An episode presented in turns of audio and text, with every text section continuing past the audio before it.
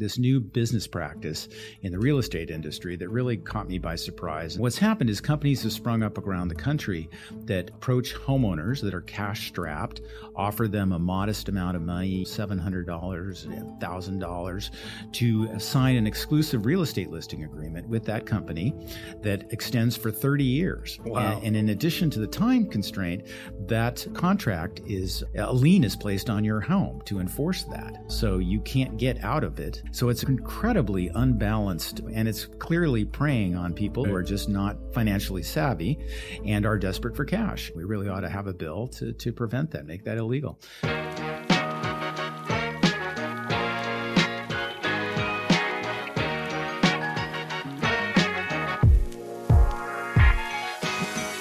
Hello and welcome again to another episode of SacTown Talks. I'm your host, Jarrett Blonian, and today we're glad to be joined by Assembly Member Gregg Hart. Gregg, how's it going? Thanks for joining us. Thanks for having me, Jared. It's a pleasure to be here, and uh, it's a gorgeous day. I'm actually telling people the weather in Sacramento is better than in Santa Barbara right now. Whoa. That's a rare thing to say. Totally rare. Yeah. What is the weather like down there? Like Yeah, I was we've down been- in it was like 70 degrees. I was down in Anaheim a couple weeks ago. It's been this weird, gloomy, foggy thing for about the past six weeks, but eventually it's going to burn off and it'll be gorgeous. But right now, Sacramento's the place to be. the. June gloom is uh is here, huh? Mhm.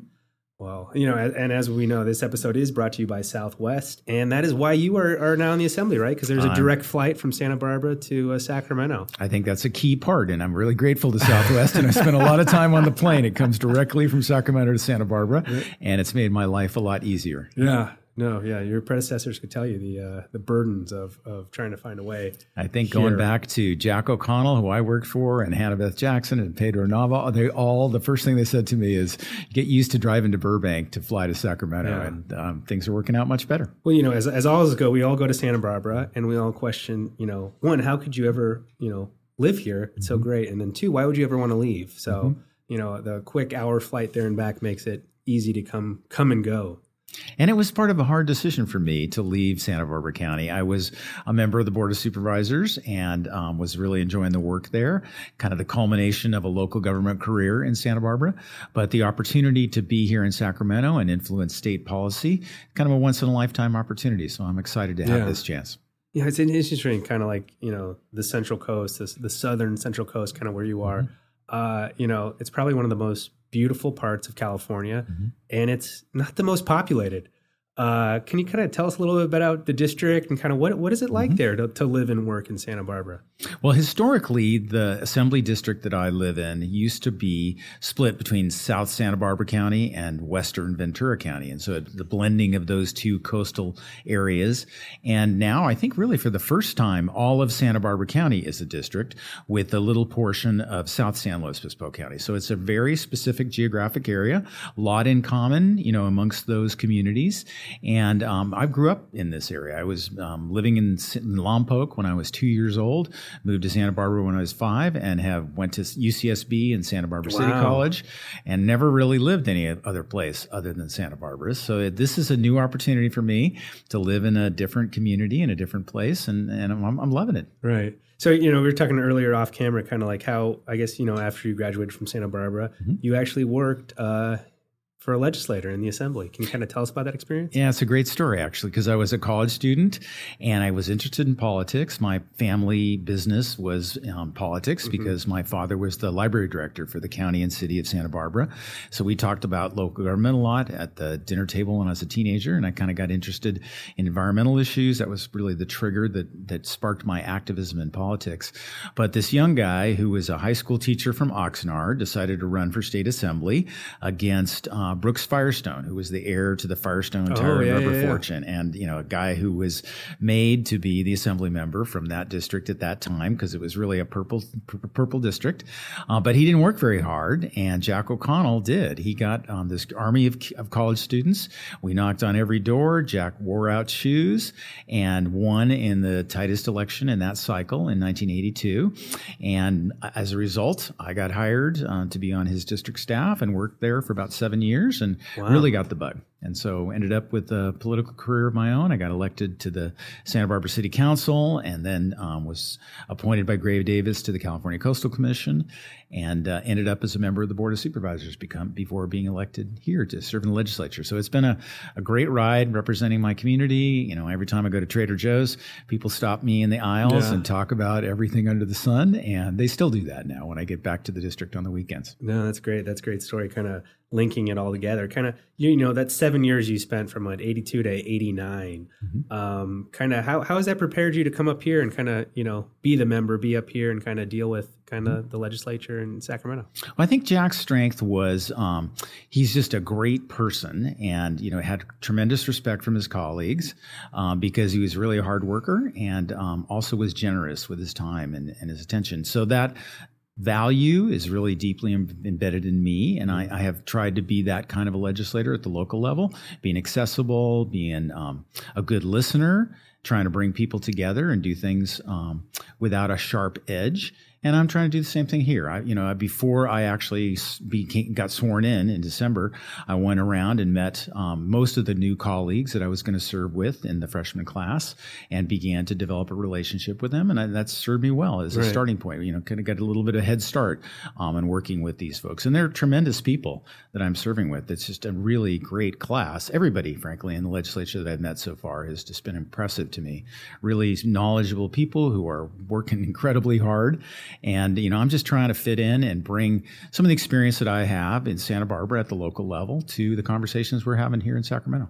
You know, yeah, that's pretty cool because you were a, you know, a staffer, mm-hmm. a council member, a county soup, so you kind of have all this background, but you also worked as kind of like a staff on, on transportation issues as well. Isn't that correct? Yes, um, I can speak deep uh, policy wonk terms and acronyms in transportation and land use planning because I was the deputy director of the Santa Barbara County Association of Governments, and um, you know we have all the the issues that face the state of California are also intense in, in Santa Barbara. It's one of the most expensive places to live, so housing and affordability and transportation, the nexus with that, are all super big issues. We've got difficult water water issues um, in Santa Barbara County too. Very limited supplies and have been hit hard by the droughts, and and massive income inequality. It's yeah. one of the wealthiest communities in Montecito in my district, and some of the poorest communities in my district well, up in Guadalupe and Santa Maria with yeah. um, farm workers. And so I think it's kind of a microcosm of the state of California. People don't think of it that way. You know, I think the original stereotype is kind of like, oh, that's a wealthy, super fancy place, and it is, but it's also right. the other parts of California too. Um, so, University California Santa Barbara mm-hmm. is known as probably one of the biggest party schools mm-hmm. uh, out there. Was it that way when you went there? It was. It was and okay. the chancellor since then has done an amazing job trying to turn around the reputation of UCSB. I don't think you can ever shed, you know, the reputation that Isla Vista brings to the equation. But UC Santa Barbara has, I think, three or five um, Nobel Prize winners now on the faculty. And it's one of the hardest no, UC hard campus, yeah. campuses to get in. I wouldn't get in today. Uh, my son was fortunate. He just graduated, I guess, about two years ago. Uh, but he took the route of transferring from Santa Barbara City College, just like I did. And, yeah. and, it's a great path. And, you know, kids all around the state are doing the same thing in their local UC systems yeah. by going to community college. I know I have many a friend who went down to uh, the community college down there and, mm-hmm. and never never got through it. From it's, a it's vaquero a to a gaucho, but they didn't quite get there. Huh? Right. Okay. Yeah, they still might be going to community college uh, today. Uh, you know, everyone's talking about you know your district ever since you know Harry and Meghan uh, mm-hmm. moved there. Kind of how's it been? And how is the uh, royal influence affecting Santa Barbara County? They're very invisible. You know, I have never seen them ever out in public. And same thing with Oprah. She yeah. lives there as well. There's a bunch of celebrities. Kevin Costner. Kevin Costner. Yeah. I have seen Kevin yeah. Costner. And some of the folks, you know, are more visible and more engaged. And in fact, Kevin Costner is hosting a big event for a nonprofit organization that supports um, first responders and emergency service uh, providers and doing fundraising to help their mental health. Mm. So different celebrities have chosen to be more or less engaged with the community. And I think um, Santa Barbarans appreciate the celebrities that engage and help out. And, you know, the other folks, maybe they just haven't figured out the way to be engaged. but um, Harry and Meghan are welcome to, to participate in the hundreds of nonprofits that we have. They're doing great work um, supporting people. Yeah. So, you know, uh, you know, came up to Sacramento earlier this year. Kind of what was mm-hmm. the process like kind of getting acquainted and kind of organizing your staff? Well, it's been a whirlwind. You know, folks here talk about this being a marathon, and my experience personally has been it's a series of sprints. You know, you get here, you got to meet a bunch of people. Right. There's 120 legislators to know and um, be connected to, and building a staff team, figuring out a place to live, all of these things. You know, a very compressed period of time, and then all of a sudden, you know, the bills are flowing fast and furious, and we got committee meetings, and we got to move things forward. Right. Then it's the budget. Now, you know, with the House of Origin has passed, and we've got the Senate bills coming over. So I haven't really taken a breath since I first jumped in the pool back in uh, January. Looking forward to and a little bit of a pause, you know, in July, and then we're back again. So um, it's I'm, I'm reserving judgment until the course of the whole year is over, so I can kind of look back yeah. and go, okay, well, you know, did I use my time as strategically as I should have? Is there things I can do better next year? And it's a learning process. Yeah, you know, it's interesting. We are kind of talking off camera, and you're you were kind of talking about how you know you're kind of taking it slow this year. You're mm-hmm. you know, not not in a rush to introduce anything. Kind of what what was your bill package look like this year, and how many did you start with, and how many are over in the Senate right now? I think we had started with 14, and um, we had some casualties and appropriations, and then uh, but we still have 10 bills that have made okay. it over to the Senate, and um, we're working hard on getting those through at the next stage. Yeah. So what kind of to the 10 survivors? Kind of mm-hmm. what are they focusing on? Well, probably the biggest bill is um, an oil spill. Um, uh, violation penalty enhancement bill. The the CalGEM has been um, in the business of regulating oil industry for a long time, but their enforcement powers haven't kept up with the the cost of of uh, inflation over time. So they've got old, antiquated uh, penalties for oil spill responses, and we're trying to bring those up to the 21st century. You know, have them have enough teeth to really discourage somebody from making some poor business decisions about investing in the infrastructure and the oil development, and make sure that that equipment is top notch and that the public health and safety and the environment is protected. So this bill would would do that, and it's you know working its way through the process.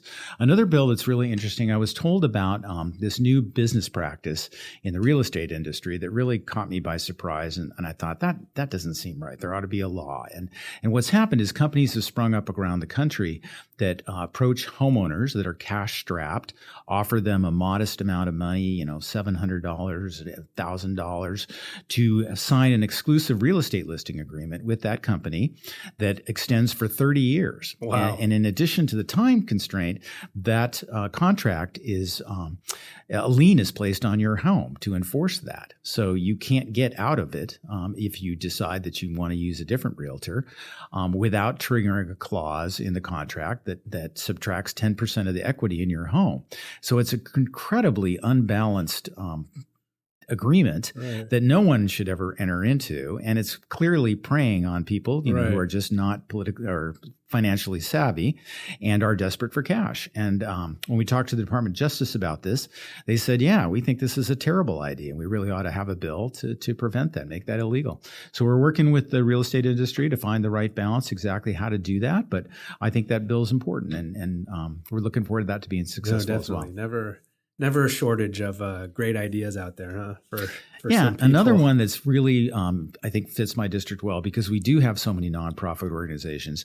Is um, many of those nonprofits that contract with the state, you know, to do important work, have to front load the resources to do the work before they get compensated. The current model is that you do the service and then you're reimbursed right. by the state, and it takes quite a, a, long period of time, oftentimes, to get repaid. So nonprofits that don't have um, strong cash flow are in a really disadvantaged position and need to have some help. So that my bill would allow them to get up to 25% of the state grant or contract that they're going to receive up front so that they can make sure that they're not in that difficult cash flow position. And I think what it'll do is open the lens for um, non-traditional nonprofit organizations that haven't previously been able to do state contracts or grants. And, and that'll help open the lens up too to the communities that they serve. No, definitely. So you've just gone through your first budget process. Mm-hmm. Kind of what are some of your thoughts on the budget and kind of what did you learn about the process along the way? Well, it's an interesting year to be coming to legislature. You know, that is just historically high state budget last year that has been incrementally growing over the past, you know, four or five years, really, to the point where, you know, revenues are really strong. The rainy day reserve is fully funded. The state's in an incredibly strong fiscal position. The economy is even doing well despite, you know, inflation being a challenge. Uh, and this year's a little different. There, you know, there's a deficit as compared to last year. But if you look at it over the course of the past three years, it's still an extremely healthy budget. And so, you know, I, I was expecting the pain to be more difficult in the budget process with the the lower revenue expectations, but it's you know I think we've hit that sweet spot where you know the governor had his projections, the Ledge Analyst Office had their projections, um, the Assembly and the Senate have kind of come in between those two numbers, you know, trying to be conservative but also not um, to the point of creating tremendous pain on the budget. We really ultimately don't know because um, the tax returns have been delayed until October, so right. it's going to take a little while for the financial system to become crystal clear.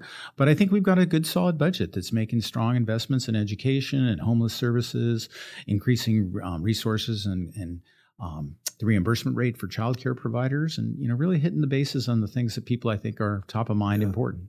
So you know, I guess you know, child care providing, you know, that's something that's near mm-hmm. and dear to your heart, right? For 20 years, you ran a, a preschool. Can you kind of talk about that, kind of the preschool you ran, and kind of how that's affecting how you look things uh, up here? Mm-hmm. Yeah, that was a real labor of love. We started off. My my former wife and I opened up a small family daycare because my son was about um, six months old, and we sort of thought that would be fabulous to be able to have him stay in the family right. daycare and not us not have to make the difficult choice that many parents have to do about having their kids, you know, leave the home and go to a structured program. And it was wonderfully successful. We had six kids at the beginning, and their brothers and sisters joined. It grew to 12 kids and then it outgrew our house. So we moved the school to a location downtown and um, rehabilitated an old craftsman house and made it kind of a beautiful children's center for 45 kids. And we operated that wow. school for about 20, 20 years. Um, very successful.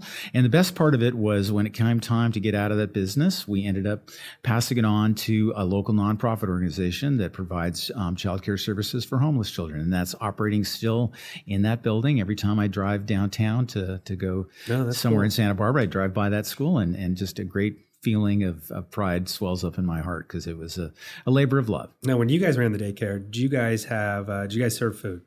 we did actually. Yeah. We had um, snacks. Kids brought their own lunches. Oh, they brought um, their own. Okay. Yeah, so it wasn't you know a structured meal thing, but um, kids and food is a fun part of the process. yeah, sure. it's definitely yeah. a learning curve. Mm-hmm. Seeing what they'll mm-hmm. eat. Yep. Um, so you have a few bills uh, dealing with emergency situations, and mm-hmm. the coast was hit super hard this year with all these storms. Can you kind of talk about some of your bills and kind of what they seek to do? Yeah, in fact, uh, my experience on the California Coastal Commission really informed one of the bills that I'm carrying about emergency services.